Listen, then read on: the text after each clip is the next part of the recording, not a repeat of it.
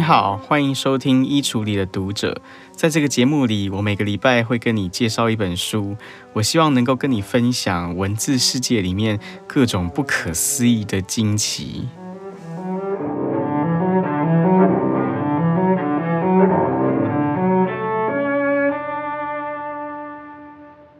在我录节目的这一天，台湾因为 COVID-19 的疫情，已经有将近两个月的时间，我们是在三级警戒的状态底下。前几天有一个朋友问我，他说我能不能够回想起来，在三级警戒以前，我最后一次跟朋友们聚餐是什么样一个场合？坦白说，我已经有一点想不起来了。各位朋友，假如你能够想得起来的话，我们客观的回顾一下，在两个月之前，你最后一次跟朋友聚餐的那个时间点，你是不是能够想象得到未来两个月你是不能够出门的，你是不能够进餐厅，也不能够看电影，甚至不能够拜访亲朋好友？你想象得到吗？很可能当时候的时间点，绝大部分人都是想象不到的。甚至很有可能在你最后一次跟朋友聚餐的时候，你还会想着说：“诶，下个礼拜我们再来约一摊，或者下个月我们再来约一摊。”但是你怎么能够想得到，接下来两个月你都是不能够出门的状态？那我们再假设一下，假如今天这两个月我们经历的不是疫情的三级警戒，而是一场战争。而且它是一场我们一开始认为顶多只会打一个礼拜、两个礼拜或一个月的战争，但是没想到它这个是一个没有尽头的战争。这一场战争一打就打了四年。然后在战争之前，你最后一次跟朋友聚餐的时候，你能不能够想象得到，你生活中一切你所享受的自由，一切你所享受的美食，一切你所能够享受的的娱乐活动，一切你的休闲、你的正常的生活、正常的工作，都永远的被改变了。你能够想象吗？我刚刚说的那个状态，其实就是第一次世界大战刚刚开打的时候的那个状态。在第一次世界大战刚刚开始的时候，其实没有人觉得它会是一场延续这么久的战争，也没有人能够料想得到它是一个会死掉数百万人的一个战争，也没有人料想得到它会是一场改变了欧洲一切生活层面、一切文化层面、一切政治层面的一场战争。那就是因为在整个十九世纪，欧洲人他度过了一段。相对非常安逸，相对非常自由，相对非常和平的一段历史上绝无仅有的时期。在十九世纪，整个时代的精神、时代的气氛是非常乐观的，因为人类的科技不断的进步，然后人类的自由也不断的得到发展，公民的权利不断不断的普及。在十九世纪，人类发明了电报，人类发明了照相术、摄影机，人类发明了飞船。甚至到二十世纪初的时候，人类发明了飞机。所以你在这整个十九世纪生活的欧洲人，你会觉得每一天都比前一天更进步，今天一定会比昨天更好，明天又一定会比今天更好。这是当时所有人非常普遍的一种信念。所以在一九一四年的夏天，在战争打响之前，其实没有人会想到这些一连串的外交的失误，一连串的外交的冲突，真的会导致战争。所有人都在盼望着他会在最后一刻得到美好的解决。而当战争真的打响、真的爆发的时候，也很多人会相信说，其实只要一个礼拜、两个礼拜，或最多一个月、两个月，我们所有这些战场上的士兵就可以回家了。但是他们没有想到的是，这一场战争因为机枪的发这是人类史上第一次交战的两国都使用机枪的一场战争，它所造成的人员的伤亡，还有整个战争的残酷性，都是过去的所有战争都无法比拟的。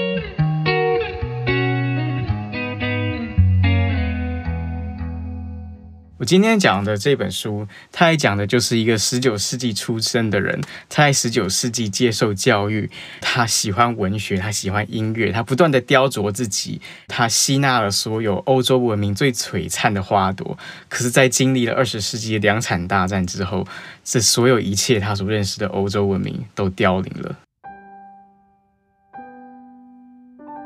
我来讲的这个人就是奥地利最伟大的作家茨威格。这本书就是他人生当中所写的最后一本书，也是他的回忆录，叫《昨日世界》。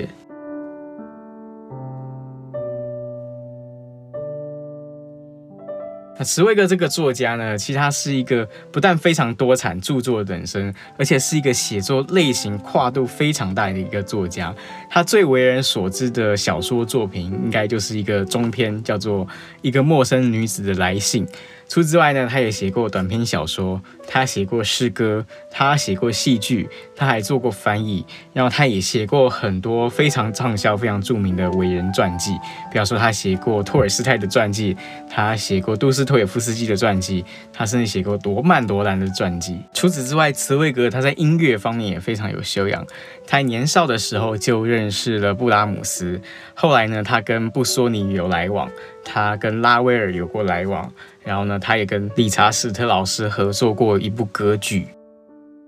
像这样一个多才多艺的作者，其实在他年轻的时候，他是非常纯粹的一个文艺青年，他是基本上不过问政治的。他对一些抽象的意识形态也没有太多的兴趣，他最大的兴趣就是读书，就是写作，就是听音乐，就是参加歌剧。可是就是这样一个人，他因为生在十九世纪末，因为活在二十世纪初，所以他无可避免地被卷入了一次大战还有二次大战的漩涡里面。可是也就是这样一个人，这样一个艺术家，当他无可避免地被卷入了时代的漩涡之后，他所展现出来的那一种人道主义的精神，他。所展现出来的那种不畏强权的勇气，也是其他人很难企及的。比方说，他在一次大战期间，还有二次大战期间，所有这些已经变成敌国国民的朋友，他还是继续保持跟他们来往。他也动用他的影响力，在战争期间，他还是在报纸上面发表鼓吹和平的言论，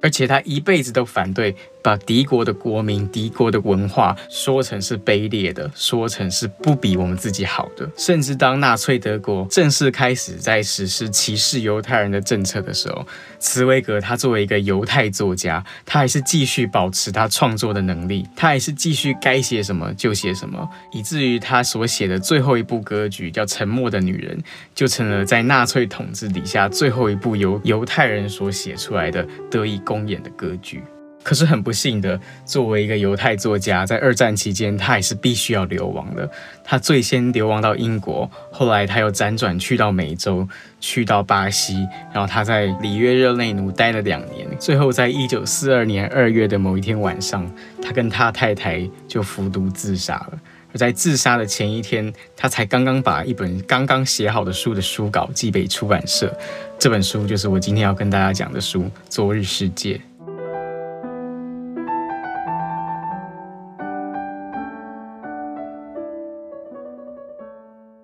在这本回忆录的一开头，斯威格他就非常鲜明的让我们看到，十九世纪末的维也纳是一个什么样的城市。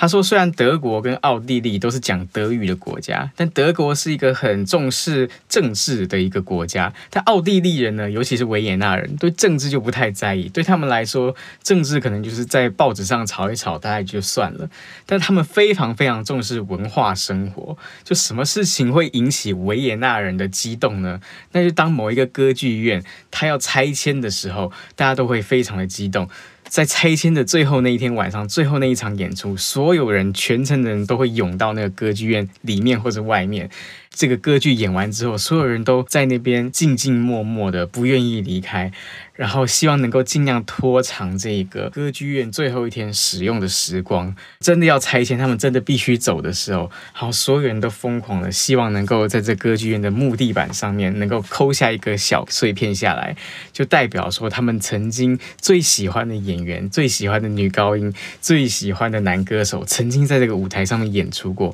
他们抠下一小块这个木地板的。碎片，然后回家就把它装在一个非常漂亮的玻璃盒里面，然后想要永远的保存起来。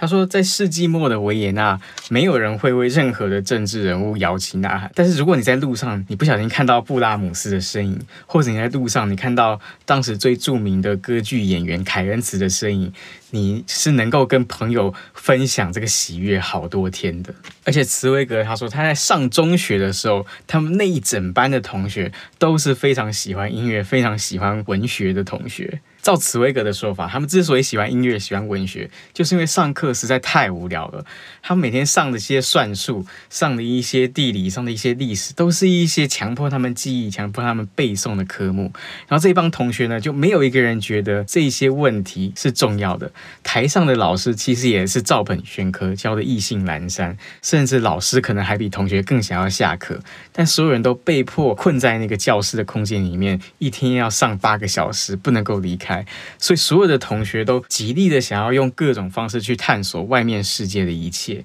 他说，有些班级呢就是喜欢歌剧，他们会着迷一些男演员、女演员；然后有一些班级的同学呢就是喜欢一些体育活动。那刚好他们班就是这种文艺青年，就是喜欢音乐、喜欢文学，所以他们每天放学的路上都会去书店找自己喜欢的呃新出版的诗歌或新出版的文艺杂志，然后去一起去听音乐。然后这些同学每天回家的路上都不是在讨论今天上课上了什么，也不是讨论我等一下晚餐要吃什么，而是在讨论最近我们读了什么书，然后谁的诗又比谁的诗写得更好，谁的哲学又比谁的哲学更精彩。因为这样子发自内心的训练，所以茨威格他就说，他们这帮同学在中学的时候，他们在文学方面的素养基本上就已经超过学校里面任何一个老师了。就比如说，在当时的时候，里尔克这个诗人是还没有集结成书的，他的诗都还没有集结成书。在这个时候，里尔克他只是在一些地方的文艺小报上面发表他的一些零散的作品而已。可是就在这个时候，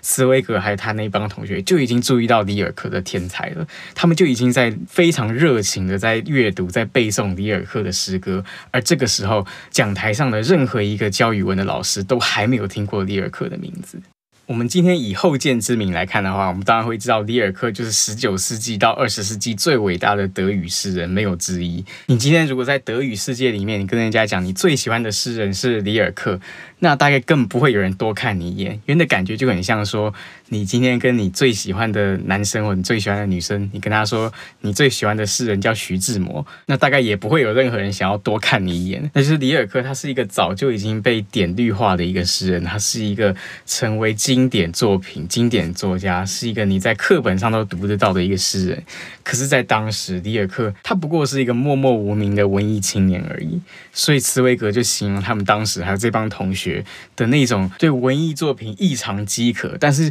眼光又异常精准的一种状态。所以他说，在时代的风都还没有吹起来之前，他们这一群人就已经闻到了时代的气味。另外一个我想分享的茨威格早年经验是，他有一次透过朋友的引荐，他就去到罗丹雕塑家罗丹的工作室里面，跟罗丹一起聊天，然后跟罗丹的太太一起用餐。然后用餐完之后呢，罗丹就说他想要去修补一个他正在进行的雕像，然后罗丹就跑到他的工作室里面。然后这个时候，因为茨威格他作为客人，他就理所当然的得到这个千载难逢的机会，他就跟在罗丹的屁股后面看他在工作的那种景象。然后他就发现说，罗丹是一个做起雕塑工作来是一个非常非常专注的一个艺术家。当他进入到工作状态的时候，他好像听不到外界的任何的声音，包括茨威格在他旁边，在他后面，他都好像完全没有看到茨威格一样。然后他就在他自己的这个雕像上面就忙了三个小时，忙了四个小时，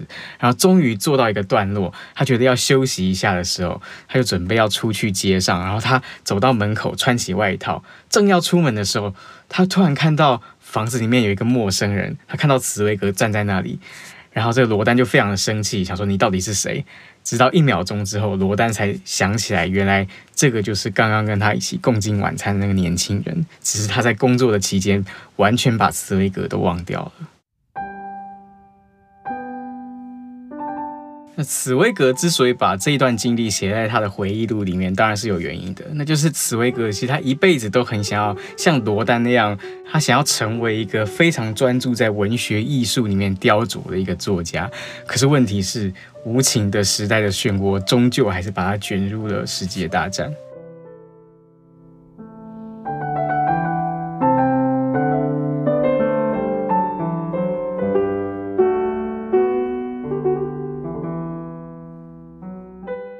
今天假如要回顾一次世界大战的开端的话，那我们一定会讲到一九一四年六月二十八日，当奥匈帝国的斐迪南大公他到了塞拉耶佛访问的时候，他被塞尔维亚的民族主义者所枪杀。我们今天会说这就是一次世界大战的导火线，可是其实，在当时候，包括在奥匈帝国，包括在维也纳，是没有人认为这件事情会导致战争的。包括茨威格，他就在回忆录里面，他就说，在六月二十八号那天下午，当消息传回来维也纳，当大家听说斐迪南大公被刺杀死掉了的时候，其实很多人是没有太多感觉的，甚至很多人还暗暗有一点庆幸，因为其实斐迪南大公不得人心，大家不是太喜欢他那种整个人很冷漠的感觉，所以呢，到那天晚上的时候，大家还是照样唱歌的唱歌，播音乐的播音乐，吃饭的吃饭，喝酒的喝酒。好像整个维也纳的生活完全没有因为斐迪南大公被刺杀而有任何的改变。当时所有人都笼罩在这一种天真无知，但是又乐观的一种气氛底下，没有人想得到一个月之后，奥匈帝国就跟塞尔维亚宣战了。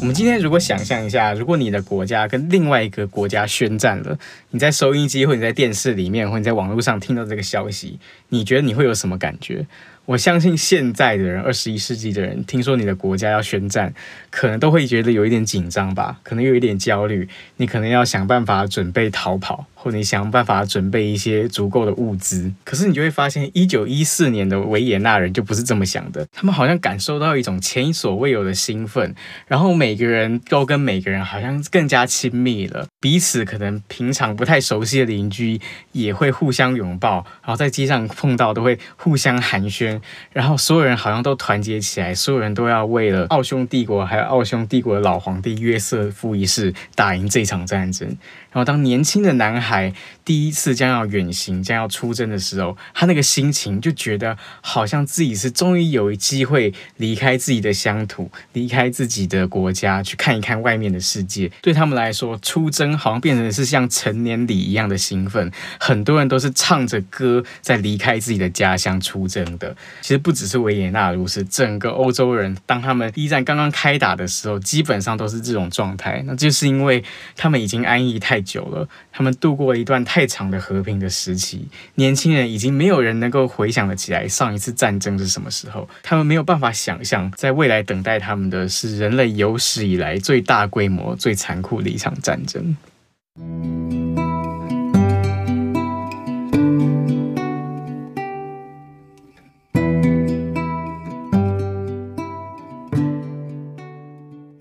我们的作者茨威格虽然他不喜欢战争，他也无可避免的被征召入伍了。可是不幸中的大幸是，因为他体能实在太差了，他在所有的体能检测都不合格，所以他没有办法到前线去，而是被安排了一个到军事档案馆作为一个文书处理的工作。在茨威格在军事档案馆工作的期间，他有一个非常非常有趣的经历，那就是当奥地利打了胜仗之后，奥地利占领了一个新的地方，他们就想要去了解说，这个本来是由敌军所占领的地方。敌军是用什么样的宣传手段在宣传自己的？所以他们就想要去收集敌军所散布的一些宣传传单，或者敌军的一些宣传标语这类的东西。那茨威格呢，他就被赋予了要去收集敌军的宣传材料这么样一个任务。为了方便他执行任务，所以军事档案馆就给他发了一个秘密通行证。凭着这个通行证，茨威格他可以任意的出入奥地利所有的军营，然后他给可以任意的搭乘所。有的军车，所有的军事用的火车，去到任何他需要去的地方，收集他想要的材料。然后茨威格其实他是没有军阶的，他只是一个上士而已。可他去到任何一个地方，他跟守门的人亮出他的秘密通行证的时候，都会得到特别的礼遇。那就是因为每一个人都会认为说，茨威格他其实是一个微服出巡的一个高官，所以所有人都对他特别的配合。所以他这种收集敌军材料的工作，对他来说是非常的得心应手。然后他就可以趁着这个机会，他作为一个作家，带着一个作家的眼睛、作家的心灵，去看一看真实的战场的情况。在这边，茨威格他就写到。这段期间当中，他印象最深刻的一个经历，那就是他有一次，他要从前线，他搭着一辆军用火车，他要回到布达佩斯的时候，身边坐满了都是这些战争当中受伤的伤兵，很多人都是缺了一条手或缺了一条腿，或是哪里中枪，这些血都没有办法止住，他们盖着那个毯子全部都湿了，上面都是他们的血。负责治疗他们的这个医官其实也是束手无策，因为所有的药品其实通通都用完了，但这个医官还是非常的尽责任，火车每停到一个小站，他都下车去问这个站站方人员有没有任何遗留的药物，但是完全都没有，顶多就是一些消毒用的碘酒而已。然后茨威格这时候唯一能够帮忙的地方，就是他也下车去这个车站去打了几桶不那么干净清澈的水，帮忙这些伤兵清洁伤口，如此而已。就在这样一个充满伤兵，然后充满了碘酒的气味这样一个列车里面，茨威格经历了十几个小时的旅行，这辆列车终于到达了布达佩斯。然后他下车之后，他就发现整个世界好像不一样了。虽然这个时候布达佩斯距离前线可能只有十个小时的车程而已。可是他就发现，在布达佩斯，好像所有人都在欢快的过一个日常的生活，所有人都在上剧院，所有人在听音乐，路上的少年就搂着少女，好像很欢快的在逛街。即便是在军官身上，好像也看不到一丝战争的痕迹。这些军官都还会去花店买花送给他们的女朋友，然后在最高档的餐厅用餐。那我们一定会觉得很奇怪，对不对？就为什么会有这种看似超现实的景象？为什么好像才不过是一趟火车的时间，好像就把茨威格从前线带到了一个完全无忧无虑的世界？茨威格就认为说，这其实是一种很矛盾，但是其实也能够理解的一种人性。那就是因为在战争当中，所有人都突然瞬间体会到生命是如此的脆弱。他说：“一颗小小的铅弹，它可以在千分之一秒的时间就夺去一个人的生命，夺去一个人所有的情感，夺去一个人所有的记忆。所以，当这些军官当他们休假的时候，还有这一些很幸运还没有上战场的青年，当他们也能够有一刻钟的时间能够偷闲，当他们有一刻钟的时间能够享乐的时候，那当然是要极尽享乐之能事。”从这当中，其实我们就能够看出来，一次大战的爆发，其实把欧洲人熟悉的一切的生活都给摧毁了。即便在你想要享乐的时候，你也不能够真正的安稳的享乐。你想到的是，我的生命如此的短暂，我可能下一秒钟我就要在战场上失去我的手，失去我的脚，甚至失去我的整个生命。那我又为什么要拿我生命的任何一秒钟来思考未来呢？而我为什么又要拿我生命的任何一秒钟来思考传统呢？所以，经历过一次世界大战的欧洲人，他们彻底变成了一个没有过去也没有了未来的人。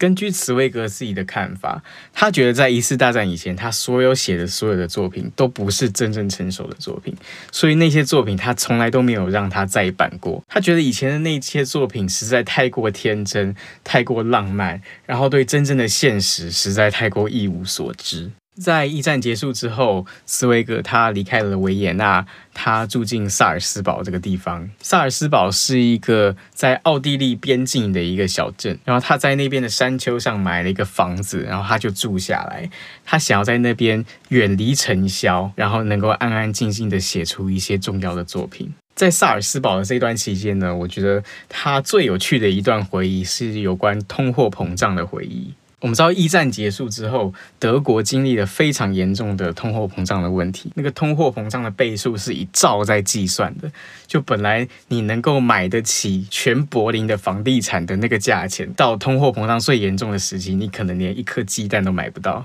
可是，在德国爆发恶性通货膨胀之前呢，其实奥地利比它还更早爆发恶性通货膨胀，那就是奥地利的货币克朗，它在最严重的时期，它通货膨胀的倍数是一万五千倍。这时候，茨威格住的那个地方萨尔斯堡，我刚刚讲过，它是在奥地利的边境，它旁边就是德国，就是德国的巴伐利亚邦。然后这时候，假设你是德国人的话，你会不会有一个想法，就你坐火车，你搭半小时的车，你就到萨尔斯堡，然后你就能够用原本的万分之一的价钱买到你的生活用品。那你会不会这么做？嗯，我相信很多人都是会的。所以茨威格那时候就观察到一个有趣的现象，就是每一天萨尔斯堡的车站都有很多人从巴伐利亚过来，然后带着他们的现金，然后就买这些日用品，或者在他们餐厅用餐，然后等到晚上的时候再抱着大包小包，再坐着火车回到巴伐利亚。可是后来这个问题就太严重了，所以政府就开始管制。就说你在跨越边境的时候，你是不能够带萨尔斯堡的商品回到巴伐利亚去的。可是这时候呢，还是有很多人前赴后继，继续照样来到萨尔斯堡。那就是为什么呢？那就是因为你吃下去的东西，政府官员是没有办法没收的。所以很多人他就早上搭半个小时的火车来到萨尔斯堡，然后就到餐厅里面大吃特吃，然后啤酒痛饮，然后到晚上的时候就整个人醉醺醺的，然后呕吐的呕吐，唱歌的唱歌，然后整个人被用那种行李箱的推车推到车厢上面，然后再搭回到巴伐利亚。最好笑的是什么呢？最好笑的是过了几个月之后，情况就完全逆转了。就刚刚不是说吗？这个奥地利的克朗，它的通货膨胀率是用万在计算的。可是到了后来呢，德国的马克，它的通货膨胀率是用兆在计算的。所以德国的通货膨胀瞬间又比奥地利还要更严重了。所以这时候就情况就倒过来，就变成是萨尔斯堡每天有很多人早上搭着火车去巴伐利亚的餐厅大吃特吃，然后品酒痛饮，然后晚上再醉醺醺的回家。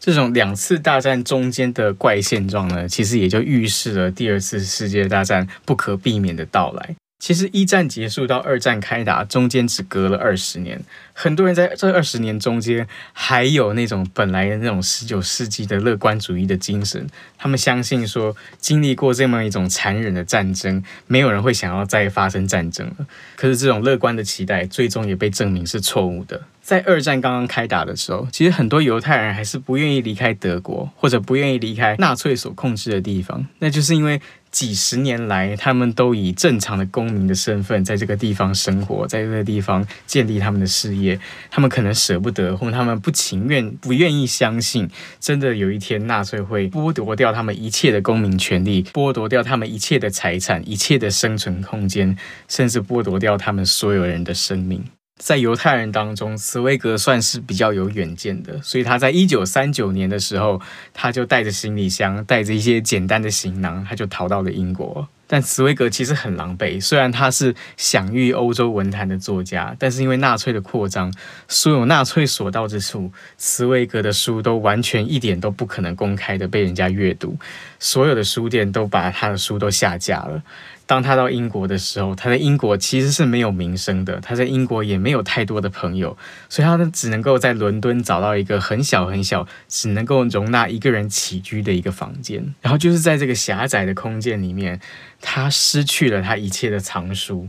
他也失去了他一切的收藏。我们知道，斯威格他有收藏名人手稿的习惯。他曾经拥有过贝多芬的手稿，他曾经拥有过巴尔扎克的手稿，他曾经拥有过莫扎特的手稿，他曾经拥有过弗洛伊德的手稿。可是，在他逃往伦敦的时候，这些一切他都带不走。他在这个斗室里面，他失去了他前半辈子一切的藏书，一切的精神食粮，他失去了他过往一切的生活习惯。就是在这个狭窄的斗室里面，在这个只能够容纳一个人起居的空间里面，他开始写他的回忆录。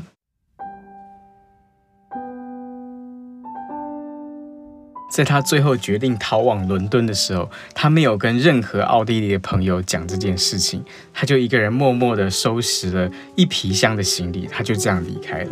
在他在奥地利的最后两天，他是这么讲的：“我在最后的那两天里。”将维也纳每条熟悉的街道、每座教堂、每个花园，我出生的这座城市的每个古老角落都凝望了一遍，心中充满了永别的绝望声响。这绝不是什么加油添醋的说法，而是最真实的感受。我拥抱着我的母亲，心中暗想：永别了。我怀着这样诀别的心看待这个国家、这座城市的一切。我知道这是一场最后的告别，是永别，是诀别。火车从萨尔斯堡驶过，这座城市里有我工作了二十年的房子。火车靠站的时候，我却根本没有下车。我本可以从火车车厢里眺望到自己在山丘上的房子，连同逝去岁月的所有回忆，但是我没有朝窗外看，何必还要看呢？我再也不会回到这里了。火车越过边境的那一刹那，我知道自己身后的一切都化作了尘土与灰烬，一切都凝结成了和盐一样苦涩的历史。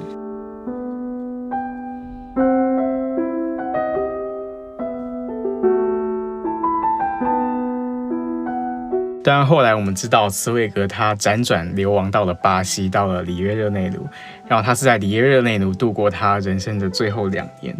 然后也是在里约热内卢他的人生当中的倒数一天，他写下了这本书的最后一段句子。这本书的最后一段句子是这么写的：阳光普照着大地，在我回家的路上，我突然发现自己眼前的影子。我于是也看见这场战争背后上一场战争的影子，在我们的时代，我避不开这些战争的阴影，它日日夜夜笼罩着我的每一个念头。也许在这本书的某些章节中，你也会看见它的暗影。但是，任何阴影到头来也只是光线的孩子。一个人只有经历了光明与黑暗。战争与和平，兴盛与衰亡，才算是真正活过。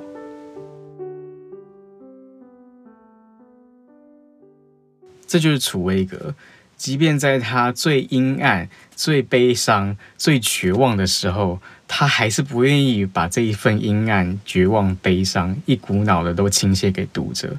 他在最后这一段话写完之后，他隔天就要自杀了。可是他在这本书的最后一句话，他还是给读者留下了一丝丝的光线，一丝丝的希望。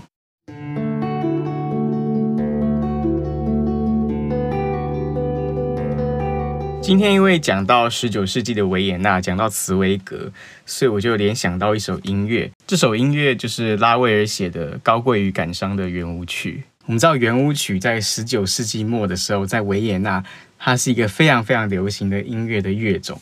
然后呢，圆舞曲它是可以配合跳舞的，所以通常它是一种比较轻松、比较轻快，甚至你听了都会心情舒畅，听了会觉得这个音乐色彩很丰富、很节庆、很热闹的一种感觉的音乐，就圆舞曲。可是呢，拉威尔这个《高贵感伤》圆舞曲，它不是一首正常的圆舞曲。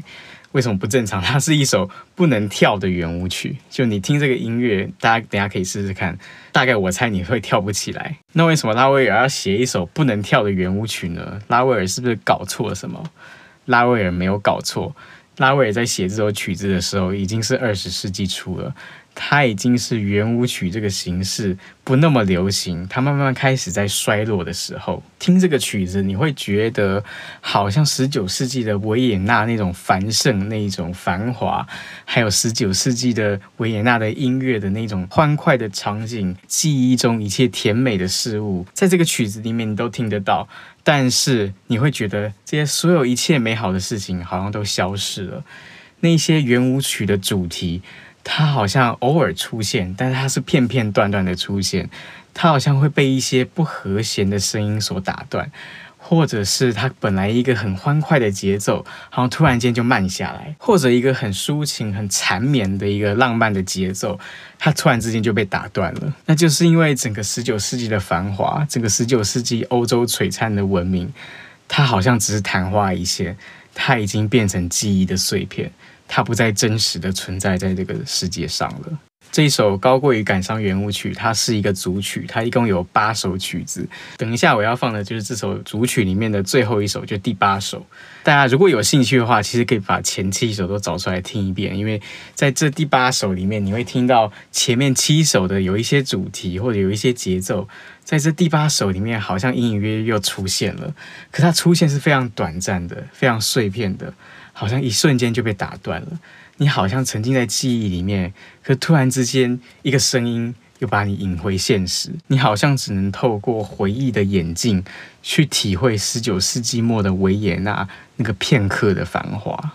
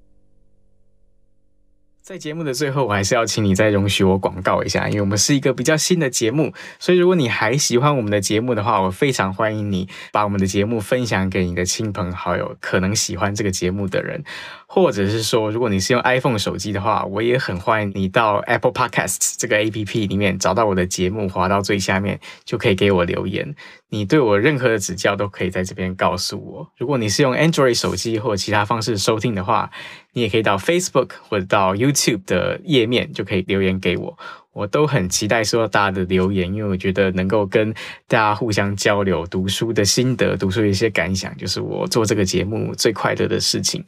今天再次谢谢你的陪伴，啊、希望你在这个疫情当中能够继续拥有一些阅读的时光。我们下次再见。